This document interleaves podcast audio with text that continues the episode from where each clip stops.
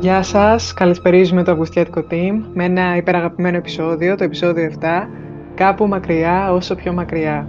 Ακούτε τη Λίνα και τη Σοφία και μας βρίσκετε πάντα στη σελίδα στο Instagram για σκέψεις, σχόλια, συζητήσεις και ό,τι άλλο θέλετε. Κάπου μακριά, όσο πιο μακριά, μία φράση που ακούστηκε παραπάνω από μία φορές στο επεισόδιο και ένα επεισόδιο με συγκινήσεις και υπερσκινάρες. Καλησπέρα και από μένα. Ισχύει αυτό που λες, το παρατήρησα κι εγώ με αυτή τη φράση και μία άλλη φράση επίσης ακούγεται δύο φορές, αυτή που λέει «Άμα με χρειάζεσαι είμαι εδώ». Το επεισόδιο αυτό είναι ένα υπερλατρεμένο επεισόδιο, όντως και παίρνει το νήμα από αυτό το βλέμμα της Ρινιός μετά τον ξυλοδαρμό στο επεισόδιο 6, αυτή την τρομερή σκηνή και μας κατευθύνει στο δικό της ταξίδι στο επεισόδιο 7. Οπότε λέω να ξεκινήσουμε από εκεί. Ναι. Έχει και πολύ ωραία έναρξη αυτό το επεισόδιο γιατί ξεκινάει με το Μανώλη και τη Χριστίνα με έμφαση στο κλουβί, θα να επαναφέρει όλα αυτά τα θέματα του εγκλωβισμού, της απελευθέρωσης, της καταπίεσης και μέσα από αυτή τη σκηνή να δίνει το πάτημα για να έρθουν και οι επόμενες σοβαρές σκηνές με την Ρινιό και την Αγάθη. Είναι μια σκηνή την οποία αγαπώ αυτή με τον Μανώλη και την Χριστίνα. Είναι από τις αγαπημένες μου ενάρξεις μαζί με του 5, με την Σπιναλόγκα, γιατί αυτό το άγγιγμα στο χέρι, αυτή η οριμότητα που εκπέμπει η Χριστίνα και όλη αυτή η ατμόσφαιρα με συγκινεί. Είπες στο προηγούμενο επεισόδιο ότι αν ένα πλάνο χαρακτηρίζει τη Σγουρού ως σκηνοθέτηδα, από αυτή τη σειρά είναι αυτό με τα λουλούδια. Εγώ δεν είπα, αλλά νομίζω ότι με αφορμή αυτό το επεισόδιο θα πω ότι ένα άλλο έτσι, πολύ χαρακτηριστικό και πολύ ωραίο και ευρηματικό είναι όλα τα πλάνα με τα χέρια και σε αυτό το επεισόδιο αυτή η έναρξη δίνει έμφαση σε αυτό. Τα χέρια δηλαδή πως η Χριστίνα ψάχνει το χέρι του Μανώλη και αυτός θα την καθοδηγήσει και εκεί που πρέπει και τον εμπιστεύεται. Και άλλα πλάνα με χέρια έχουν ξεχωρίσει και τα θυμάμαι έτσι πολύ χαρακτηριστικά και το επεισόδιο αυτό ξεκινάει αναζητώντας αυτό το κάπου μακριά όλων των ηρών, δηλαδή κάπως και η δραματουργία έχει φτάσει σε ένα σημείο να ενώνει όλες τις ιστορίες με έναν κοινό άξονα. Και τα χέρια που είτε πιάνουν είτε αφήνουν κάτι έχουν πολύ ενδιαφέρον σε ό,τι αφορά όλο αυτό το κομμάτι. Και ένα τέτοιο χέρι βοηθείας, ένα όρατο χέρι αλλά και ένα επαρκτό ταυτόχρονα είναι αυτό της αγάθης που έρχεται να περιποιηθεί την Ρινιό και τα τραύματά της και να σπάσει τη σιωπή του του δωματίου, τη σιωπή που έχει προκαλέσει όλη αυτή η βία και η, η μεταχείριση. Και πρόκειται για μια σκηνή στην οποία ενώ φαίνεται η Αγάθη να μιλάει για να αποκεντρώσει ίσως τον πόνο και τη σκέψη της Ρινιός από την κακοποίηση αυτή που υπέστη πρόκειται τελικά για έναν μονόλογο που ακριβώς επιστεί την προσοχή στο τι έρχεται μετά από τη βία. Και αυτό θα μπορούσε να είναι είτε ένα καταφύγιο για μια τέτοια γυναίκα, ένα περιβάλλον που μπορεί να νιώθει ασφάλεια, ένας όμως τον οποίο μπορεί να κουμπίσει χωρίς να πρέπει να μιλήσει. Αυτά και άλλα τόσα γίνεται το πανδοχείο της αγάθης για εκείνη αυτή τη στιγμή, πιστεύω. Πώς λέμε καμιά φορά αυτό το υπερβολικό αλλά σωστό και όλα οξύμορο ότι η σιωπή είναι κοφαντική; Νομίζω αυτό συμβαίνει σε αυτή τη σκηνή και η Αγάθη με όλη αυτή την αφήγηση αυτής της ιστορίας που λέει προσπαθεί να γεμίσει το κενό με τις λέξεις της. Δηλαδή να γεμίσει αυτόν τον χώρο που υπάρχει για να μην δοθεί ακριβώς έμφαση σε αυτό το τόσο αδιανόητο που συνέβη. Και όμως δίνεται δηλαδή αυτή η έμφαση. Ναι. Ακριβώς με αυτόν τον παράδοξο τρόπο. Και η ε, ιστορία με τον Αργεντίνο που φέρνει μέσα και τα χρώματα και το ότι θέλει να απαλύνει τις ψυχές και το πώς η Τρούμπα, ενώ όλοι ψάχνουν αυτό το κάπου μακριά, τελικά τους εγκλώβησε, τους ρούφηξε και τους καταβρόχθησε σε αυτό τον σάπιο κόσμο, έρχονται κάπως να αναδείξουν την ανεπάρκεια για την αντιμετώπιση ενός τέτοιου περιστατικού. Δηλαδή το ότι μακάρι λέει Αγάθη να είχα φτιάξει και αυτό το πίσω δωμάτιο για μια τέτοια περίπτωση ανάγκης. Ναι, όλη αυτή η αναβολή της επισκευής του πίσω μέρους με τη μούχλα εντείνει αυτή την υπόσχεση της Αγάθης ότι εδώ θα μείνει, εδώ θα διατρεφτούν οι πληγές εδώ στο φιλόξενο πανδοχείο μου. Μέσα σε αυτή τη ζεστή κάμαρη που έχει φιλοξενήσει τόσους και τόσους και που βρίσκει τρόπο να ζεσταίνει και τις ψυχές.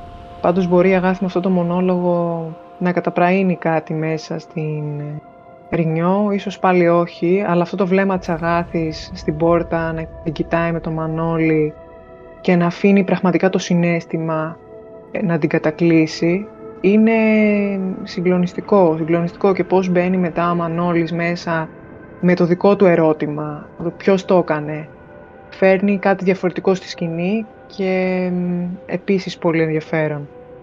Μια άλλη προσέγγιση του Μανώλη, πιο τιμωρητική, πιο προστατευτική ίσως και που πάλι εδώ φαίνεται πως η Ρινιό θέλει να κλείνει μόνο τις υποθέσεις. Του λέει αρχικά ψέματα, ότι ήταν κάποιος ε, που έφυγε με το πλοίο από το λιμάνι, αλλά πολύ γρήγορα ο Μανώλης αντιλαμβάνεται ότι πίσω από αυτά τα κούφια λόγια βρίσκεται ο Μάκης. Και εκεί είναι που παίρνει στροφές και το δικό του μάτι. Δηλαδή, εκεί γίνεται το κλικ και λέει εγώ θα αναλάβω εδώ. Δεν υπάρχει περίπτωση νομίζω. Είναι νομίζω γι' αυτόν, βέβαια, και το κομμάτι της εξηλαίωσης. Πολλοί θα το ισχυριστούν αυτό. Αλλά για μένα λιγότερη σημασία έχει αυτό όσο το ότι γενικώ στο Μανώλη διακρίνεται μια αξιακή βάση σε ό,τι αφορά το ζήτημα των γυναικών και της κακοποίησης αυτών και το ποια η θέση του απέναντι σε τέτοια φαινόμενα. Ένα θέλω να μου πεις για τη σκηνή και είναι το σημείο που τη λέει δεν με ρώτησες πώς έχω φτάσει εδώ να έχω ένα παιδί και μη φοβάσαι δεν θα σε ρωτήσω κι εγώ. Αυτό θέλω να μου πεις. Έτσι κάποιες σκέψεις και αυτό είναι το ποτήρι που της δίνει το ποτήρι. Δύσκολα τα ερωτήματα. Δύσκολα, ναι. Το ποτήρι νομίζω έχει να κάνει με τον τρόπο διαχείρισης των προβλημάτων του Μανώλη. Ναι. Ε, οπότε κάπως εκεί το κατευθύνω. Βέβαια γίνεται και κοντινό, δηλαδή μου κάνει λίγο εντύπωση αυτό. Μου φαίνεται ενδιαφέρον όμως, σε σχέση με το ερώτημα ότι δεν τη ρώτησε ποτέ πώς βρέθηκε με το παιδί, νομίζω έρχεται ίδια να το απαντήσει μέσω της φράσης ότι δεν ήθελε να λάβει την ίδια ερώτηση. Δηλαδή δεν είναι έτοιμος ο Μανώλης για μένα ακόμα να ανοιχτεί σε αυτό το βαθμό αρκεί που βρίσκουν μία σύνδεση προς το παρόν. Δεν ξέρω, πες μου κι εσύ. Μου άρεσε έτσι πώς αφέθηκε η σκηνή εκεί. Δηλαδή, ξέρεις, αυτό το παρακάτω πάλι για μένα έχει αυτό το ενδιαφέρον της ότι εμείς θα κάνουμε την εικασία και θα σκεφτούμε αν αυτός ο χρόνος που υπάρχει ως υποθετική συνέχεια της σκηνής είναι σιωπηλός ή όχι.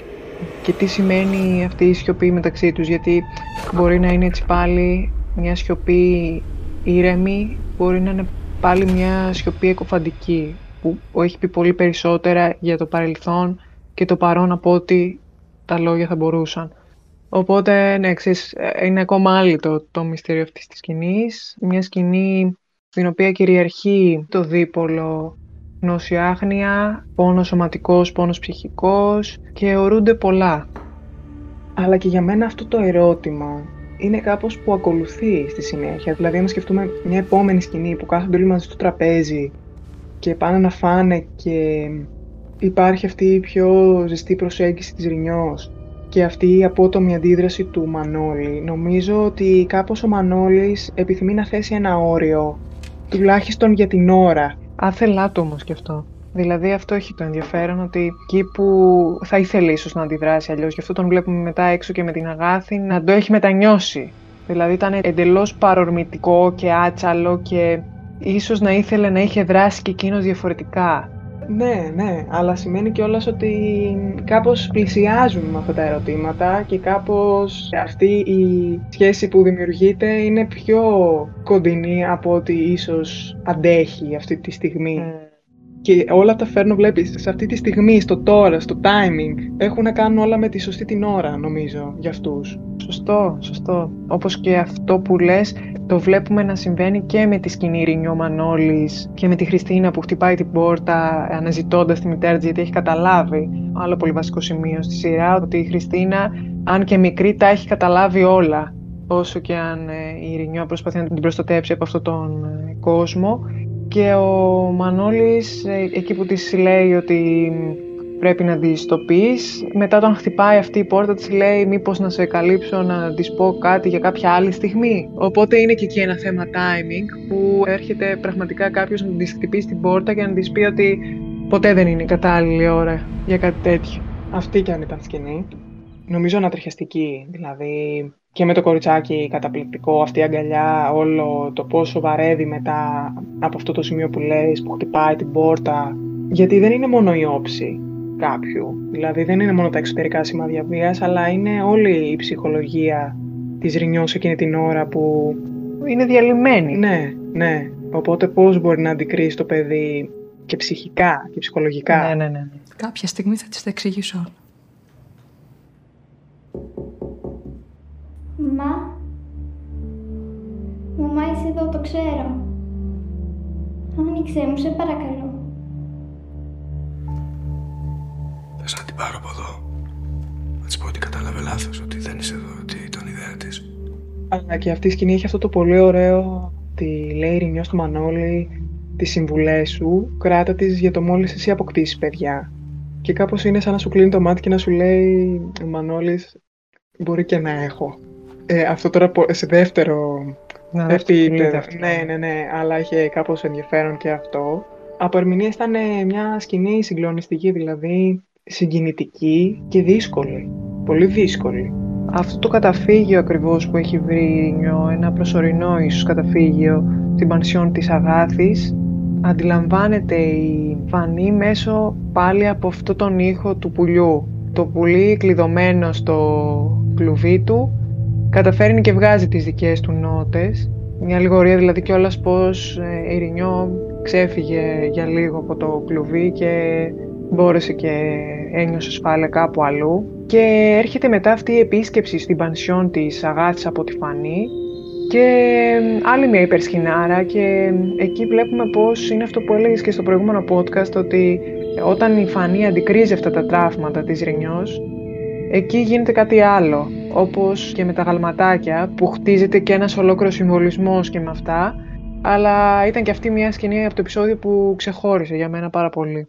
Την άκουσες, φύγε. Δεν μου είπε για το πρόσωπο. Αυτό σε νοιάζει μόνο. Που θα χάσω τα μεροκάματα. Ρενούλα, τράβα πάνω. Σε λίγο θα έρθει μικρή και δεν πρέπει να... Το σπίτι μας σε περιμένει. Θα γυρίσεις. Δεν θα γυρίσω ποτέ. Αυτή η σκηνή είναι όντως καταπληκτική γιατί έχουμε στην αρχή μια κοντερομαχία αγάθης και φανής με έδρα το πανδοχείο της αγάθης. Μπαίνει με έναν τρομερό αέρα η φανή, ανοίγει την πόρτα με τα γαλματάκια, τα περιεργάζεται. Έχει μπει στο ύφος της ηρωνίας και όταν έρχεται η αγάθη εκεί βλέπουμε γυναίκα προς γυναίκα. Βλέπουμε ίσως θα έλεγα και το καλό με το κακό, το σκοτάδι με το φως. Και μέσα από αυτό το παγωμένο βλέμμα της Φανής απλώνεται αυτή η ηρωνία, ότι ενώ είναι γειτόνισσες δεν έχουν ανταλλάξει κουβέντες, ότι εκτοξεύει την ηρωνία ότι όλους τους περιμαζεύει, τέτοια καλοσύνη έχει η αγάθη και την οδηγεί στο σημείο να αποκαλύψει τα χαρτιά της. Για μένα αυτό είναι πάρα πολύ ενδιαφέρον.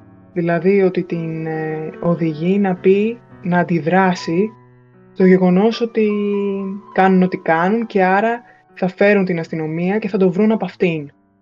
Ότι θα είναι σε μια γωνία να τρώει πασατέμπο. Ναι. Και παίρνει αυτό το βλέμμα, αυτό μου αρέσει, πως παίρνει αυτό το βλέμμα ότι δεν ξέρεις από πού θα σου έρθει. Μίλα εσύ και θα δούμε, στο τέλος. Ναι, όποιος γελάει τελευταίος. Γελάει καλύτερα. Γελάει καλύτερα. Και αυτό πως φαίνεται καταπληκτικά με το γαλματάκι, που το αναποδογυρίζει. Δηλαδή για μένα εκεί πέρα ήταν ό,τι καλύτερο. Ήταν εσύ σαν να έχει μια κλεψίδρα που αρχίζει η αντίστροφη μέτρηση που η Ρινιό θα γυρίσει στο σπίτι τους. Και κοίτα πάλι με τα γάντια που μου έλεγες στις προάλλες ότι αυτή είναι, φοράει τα γάντια και είναι σαν να μένει άμεμπτη, ε, αλέρωτη από τα λάθη του γιου ή από αυτά που αντικρίζει, από αυτά που πιάνει. Είναι λες και έχει μπει με γάντια στο σπίτι της Αγάθης, μην και αγγίξει τίποτα και μολυνθεί, ενώ στην ουσία αυτή είναι αυτή που μολύνει με την ενέργειά της και τη σκέψη της και τις ιδέες της όλο αυτό το, ε, το πράγμα. Όλα θα γίνουν τούμπα, αυτό δείχνει η σκηνή. και έτσι όπως το τοποθετεί φυσικά όταν φεύγει, αλλά για μένα και αυτό που κρατάω πάρα πολύ επίσης είναι το πώς όταν μπαίνει η Ρινιό, εκεί βλέπουμε κάτι να συμβαίνει στο βλέμμα της Φανής, πολύ ενδιαφέρον. Για μένα καλό ηθοποιός σημαίνει να έχεις επίπεδα. αυτό είναι το τεστ που κάνω στους ηθοποιούς εγώ, δηλαδή, πώς να σου πω, εδώ πέρα βλέπουμε αποχρώσεις. Αποχρώσεις. Ναι. Και αυτό το περνάει πανηγυρικά η Έλληνα το Παλίδου σε αυτή τη σκηνή. Ήταν μοναδικό το πώς όταν μπαίνει η Ρινιό και αντικρίζει τα σημάδια της βίας, είναι αυτό που έλεγα και ότι άλλο να τα βλέπεις, προφανώς την περίπτωσή της, δεν μου είπε για το πρόσωπο, συγκλονιστική φράση, ναι. Κάτι αλλάζει στο βλέμμα, κάτι ίσως τη μετατοπίζει για λίγο. Ναι, για, για, λίγο. για πολύ λίγο.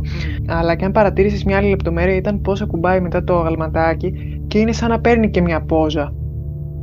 Ότι τύπου εγώ σας είπα αυτά που ήθελα να πω, τώρα φεύγω. Έκανα το κομμάτι μου και θα έρθει η ώρα σας. Ναι, ναι. Αυτό, αυτό. αυτό πάρα πολύ, πάρα πολύ. Ε, σκηνάρα και αυτή από αυτές του επεισοδίου.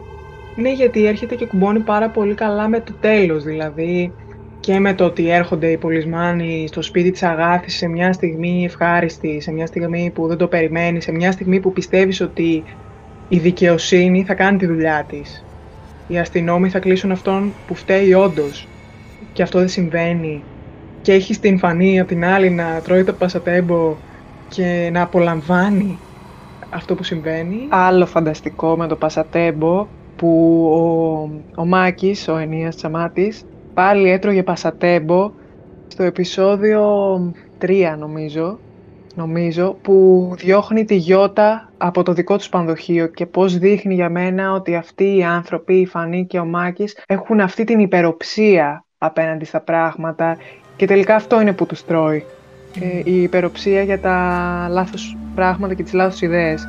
Οπότε ήταν φανταστική η σύνδεση να βλέπεις τώρα τη Φανή να, να φαίνεται αφιψηλού, να τρώει το πασατέμπο και να απολαμβάνει το θέαμα αυτό. Γιατί φαίνεται, φαίνεται μετά πως η Ρινιό εξαναγκάζεται μετά από αυτή τη σύλληψη να πάει στην Φανή, να επιστρέψει εκεί προκειμένου η καταγγελία να αποσυρθεί και πως το βάρος και η ευθύνη πέφτουν πάλι στην Ρινιό η οποία πρέπει να υποστεί ξανά τη βία της επιστροφής, τη βία των αναμνήσεων και την βία του να συνεχίσει να ζει σε αυτό το καταπιεστικό και βίο περιβάλλον. Και βλέπουμε πώς πάλι εδώ επανέρχεται αυτό το στοιχείο πάλι από τη φανή ότι η Ρινιό δεν θα ξεσηκωνόταν άμα δεν υπήρχε άντρας από πίσω.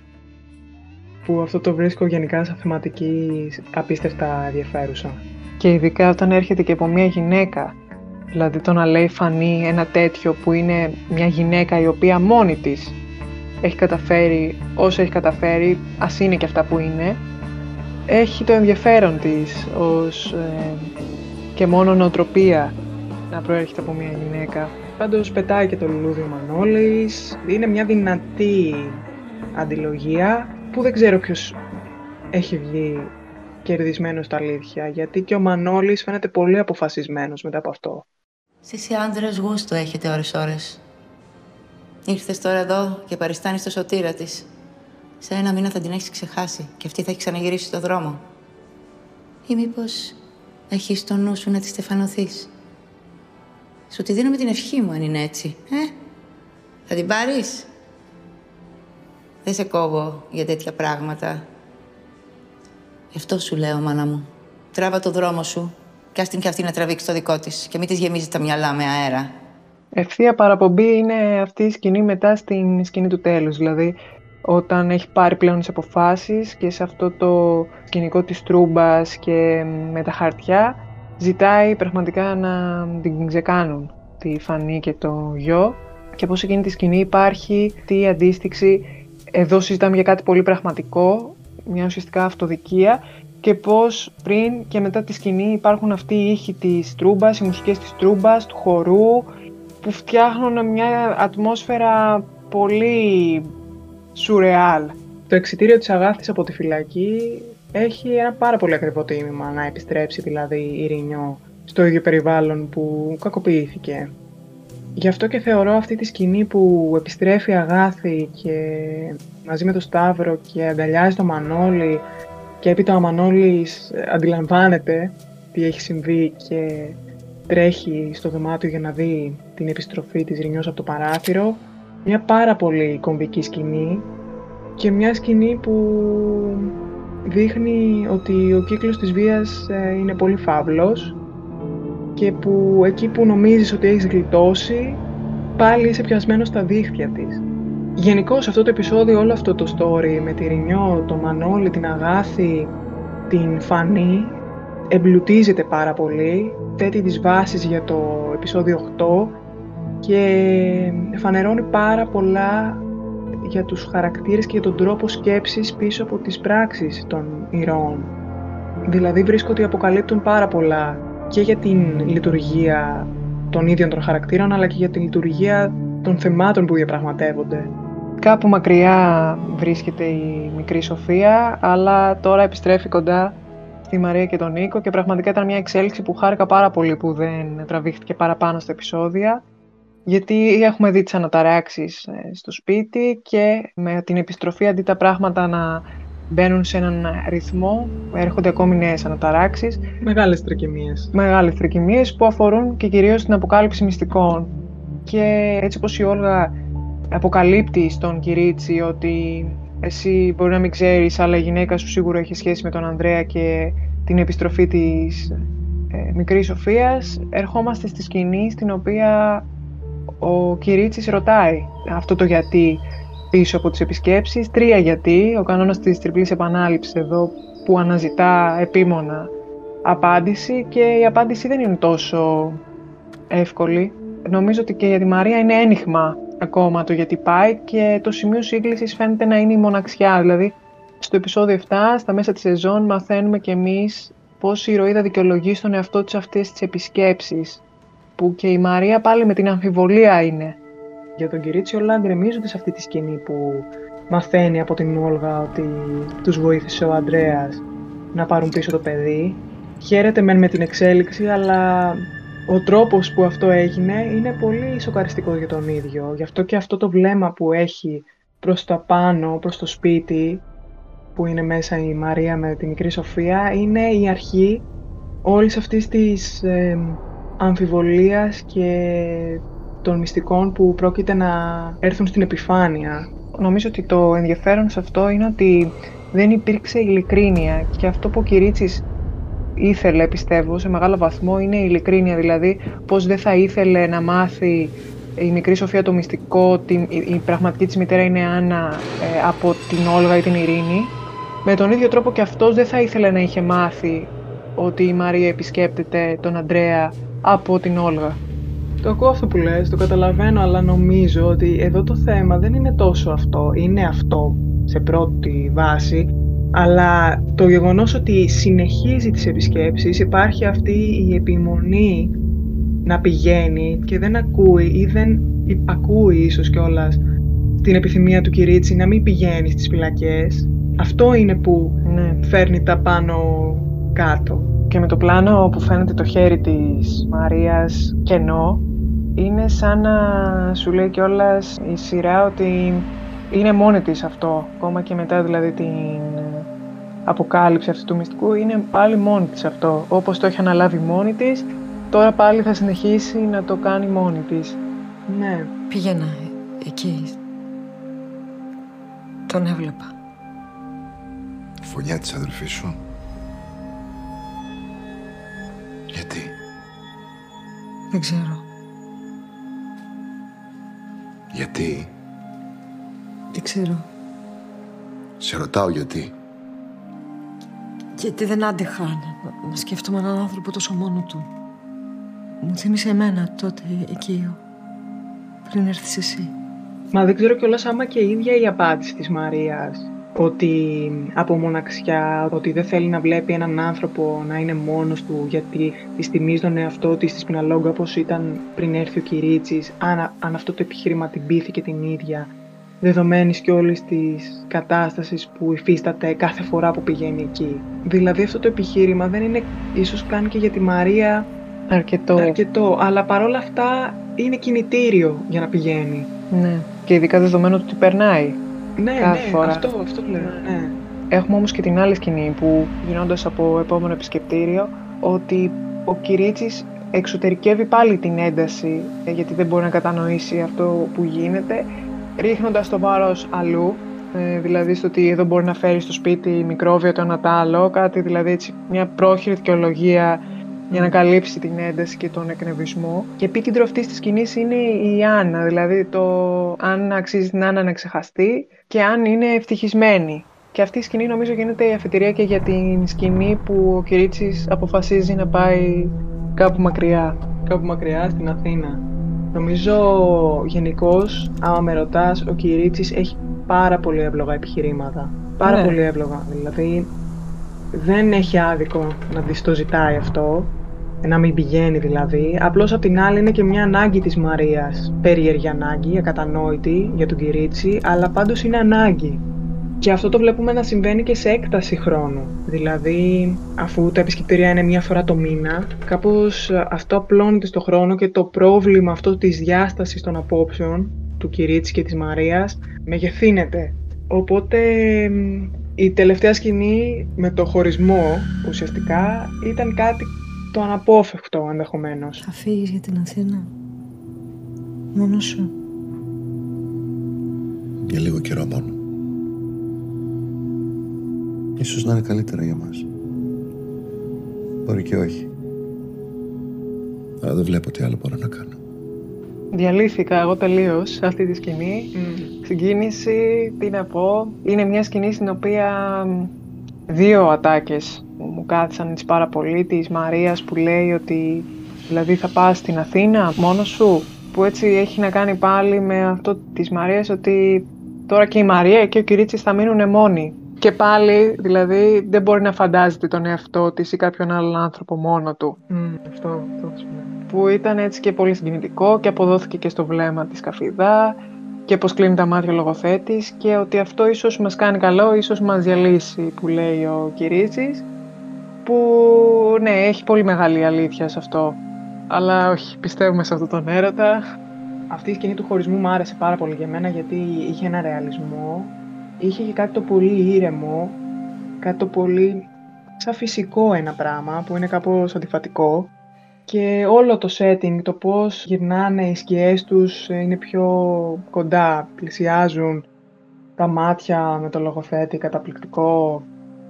Ήταν πολύ ωραίο γιατί είχες και στην αρχή του επεισοδίου με το κρεβάτι πάλι το πλάνο αυτό, να φεύγει ο Κυρίτσης από το κρεβάτι, τώρα να είναι μαζί αλλά να είναι χώρια. Ναι. Δηλαδή το βρήκα πολύ ωραίο και εκεί ανοίγεται ένα άλλο κεφάλαιο σε αυτή τη σχέση. Εγώ συγκινήθηκα πάρα πολύ τώρα, τι να λέμε. Ε, καλά, είναι γνωστό ότι συγκινούμαστε εύκολα, αλλά εδώ πέρα λίγο παραπάνω, όχι λίγο, παραπάνω. Οπότε, εντάξει. Ήταν όλο το επεισόδιο, γιατί από την αρχή υπήρχε αυτή η φόρτιση με τη Ρινιό ναι, με το, ναι, και ναι. με τη Χριστίνα. Και τώρα εδώ ήταν το αποκορύφωμα κάπως.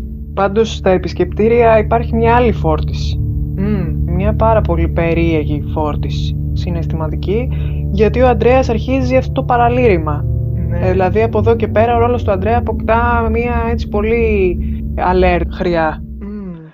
Δηλαδή το να βλέπεις το επισκεπτήριο Μαρία Αντρέας, να τονίζει ο Αντρέας τις διαφορές Μαρίας και Άννας, να λέει στην Μαρία αν φοβάται ότι η μικρή Σοφία θα της μοιάσει, να λέει όλα αυτά τα περίεργα για τη σχέση του με το Θεό και πως χάνει ένα πατέρα αλλά μπήκε στη φυλακή και βρίσκει τον πνευματικό πατέρα, δηλαδή το Θεό, δημιουργούσαν ένα κλίμα πάρα πολύ άβολο, χαρακτηριστικό όλων των επισκεπτηρίων της Μαρίας, μεν, από την άλλη πολύ ανίκιο. Γιατί είχαν με έναν τρόπο μία επικοινωνία στο και με τα βλέμματα και τώρα αυτό έρχεται με μία διαφορετική ένταση, με μία διαφορετική αποκάλυψη, με έναν εντελώς διαφορετικό συνομιλητή, να περάσει κάτι πάρα πολύ χυμαρόδες στη Μαρία. Βλέπεις τη Μαρία να δυσανασχετεί με αυτά που λέει ο Αντρέας. Να φορτώνει κάπως μέχρι να πει αυτό που είναι να πει και να λέει ας πούμε η Άννα ήθελε αγάπη. Ένα παιδί ήταν που ήθελε αγάπη και δικτούσε για ζωή. Το οποίο είναι πολύ σοκαριστικό να τη δικαιολογεί και η Μαρία. Γιατί όντως αυτά που λέει ο Αντρέας έχουν αλήθεια μέσα και αυτό είναι πολύ ηρωνικό σε αυτή τη σκηνή. Ότι δηλαδή τη Μαρία την είχε ξεγραμμένη και ότι στο μυαλό της υπήρχε μόνο ότι άμα γυρνούσε θα ήταν αραμουνιασμένη με τον Μανώλη. Ε, ναι, ναι. ναι, ότι άμα μπορούσε, της λέει ο Αντρέας, να την κλείσει μέσα στη Σπιναλόγκα, να μην επιστρέψει, αυτό θα έκανε. Και αυτό η Μαρία το ακούει. Πώς να σου πω, το, ίσως να το ξέρει ότι έχει αλήθεια μέσα. Το ξέρει, αλλά αυτή την αλήθεια την έχει καταπιέσει. Γι' αυτό βλέπουμε στο 8 μετά με τη Φωτεινή πώς ξεπηδάει από μέσα της αυτό. Γιατί εκείνη είναι η στιγμή που το παραδέχεται. Mm. Στον Αντρέα μπροστά δεν το παραδέχεται. Η Άννα μπορεί να φέρθηκε με εγωισμό. Αλλά το έκανε γιατί διψούσε. Για αγάπη. Για στοργή. Ένα παιδί ήτανε. Στηρίχθηκε τη μάνα της πριν καλά καλά τη γνωρίσει. Και χάρη σε σένα την ίδια τύχη έχει και η Σοφία. Αντί λοιπόν να αναρωτιέσαι άμα ποτέ θα πάει στην κόλαση και αντί να κάθεσαι να προσεύχεσαι για μένα, προσεύχεσαι καλύτερα για τον εαυτό σου. Για να σε συγχωρέσει ο Θεός.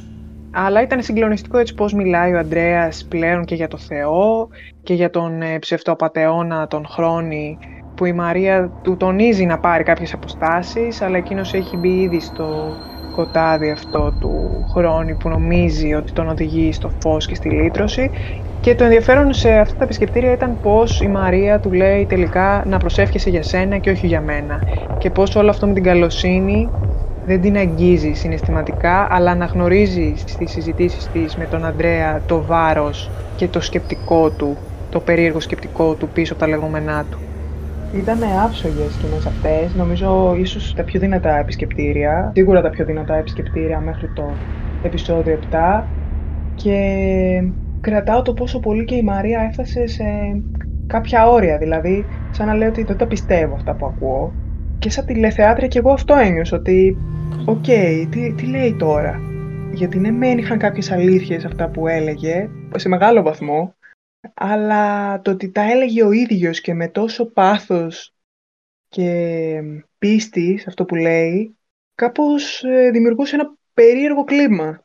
Ναι. Αυτό. Από τις φυλακές θέλω να πάμε στην, για μένα, σκηνή του επεισοδίου. Σκηνή, σκηνές. Mm, σκηνές μάλλον.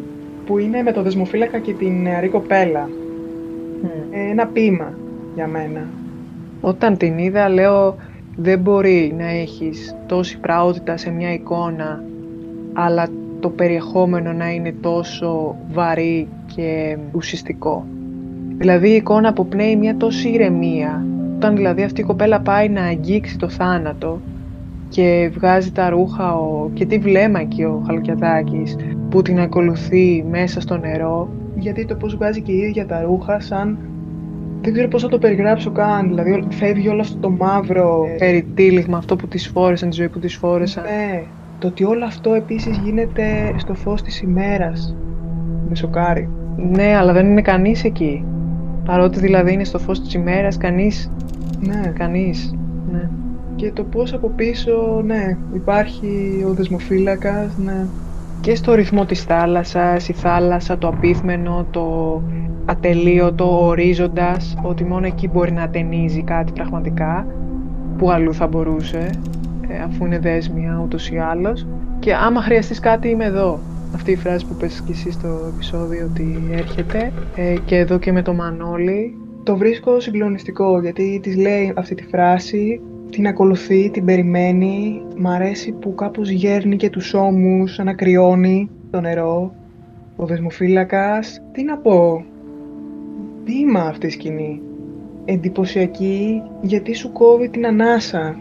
Και σε διάρκεια ενώ ήταν μεγάλη, σε βάζει τόσο πολύ μέσα στο συνέστημα που δεν θέλεις να βγεις μετά, γιατί ενώ έχει αυτό το πρόσημο, αυτή η συγκεκριμένη σκηνή, μετά όταν ε, κάθονται στην ακρογιαλιά και έτσι έχει πέσει λίγο και ο ήλιος και φωτίζει διαφορετικές πτυχές τους, έχει μια διαφορετική ενέργεια ξέρεις τι, έχει δύσει και αυτή η απόφαση να τερματίσουν όλα. Ναι. Κάπως. Και εκεί που δει κάτι, κάτι άλλο ανατέλει. Δηλαδή, ακόμα και η εξομολόγηση της ζωής της, το ότι βλέπει το μαντίλι της στην τσέπη του, το ότι ζητάει αυτό το σπίρτο και είναι σαν να θέλει να κάψει την παλιά της ζωή και να δώσει μια νέα ε, πνοή από νέα υλικά στην καινούργια της προσπάθεια, άμα μπορούμε να υποθέσουμε ότι υπάρχει καινούργια. Ένα νέο νόημα, το νόημα της αγάπης για μένα.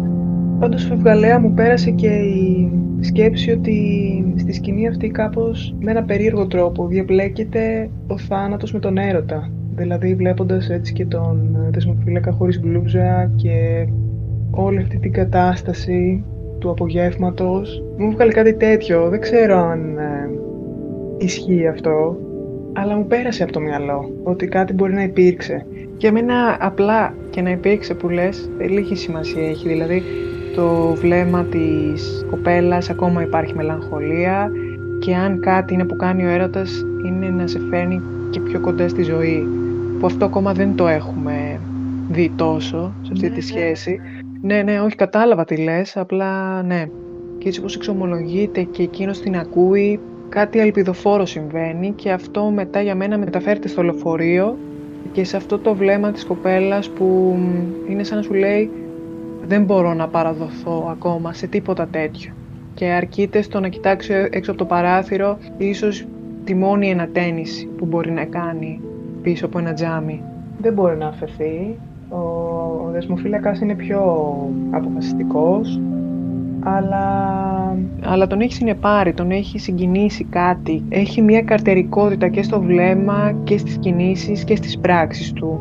Και είναι εγωιτευμένος δεν μπορεί να αφαιθεί ακόμα, αλλά πάντως αισθάνομαι ότι αφήνεται με έναν τρόπο στη μουσική που παίζει από τη φυσαρμόνικά του, σε αυτές τις μικρές νότες ελπίδας, στα τόσα βαριά που του εκμυστηρεύτηκε, ότι είναι φυλακισμένη σε έναν γάμο ε, που δεν είχε ποτέ επιλογή, που ήταν ένα μικρό κορίτσι που την αντάλλαξαν για να με συνεχιστεί μια βεντέτα και αφήνεται για λίγο σε αυτές τις νότες της ε, αγάπης, της ανεμελιάς, μιας...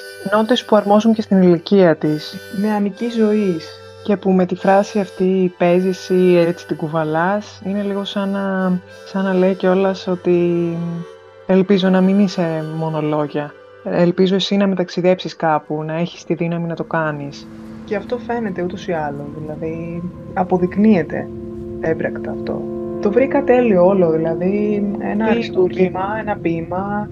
Όταν βλέπει το μαντίλι επίσης ε, μια στιγμή πάρα πολύ δυνατή, γιατί του το αφήνει, δεν το παίρνει, δεν το κάνει θέμα, του αφήνει ένα κομμάτι της και ναι. εκείνη και αυτό είναι δική της επιλογή.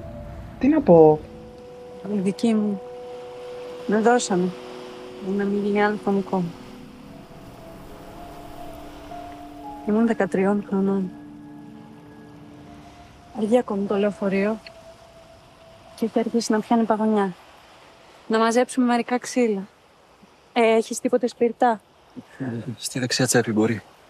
Επισόδιο 7 υπερλατρεμένο. Έτσι θα κλείσουμε το σημερινό podcast. Ναι, νομίζω το επεισόδιο 7 πάρα πολύ ψηλά.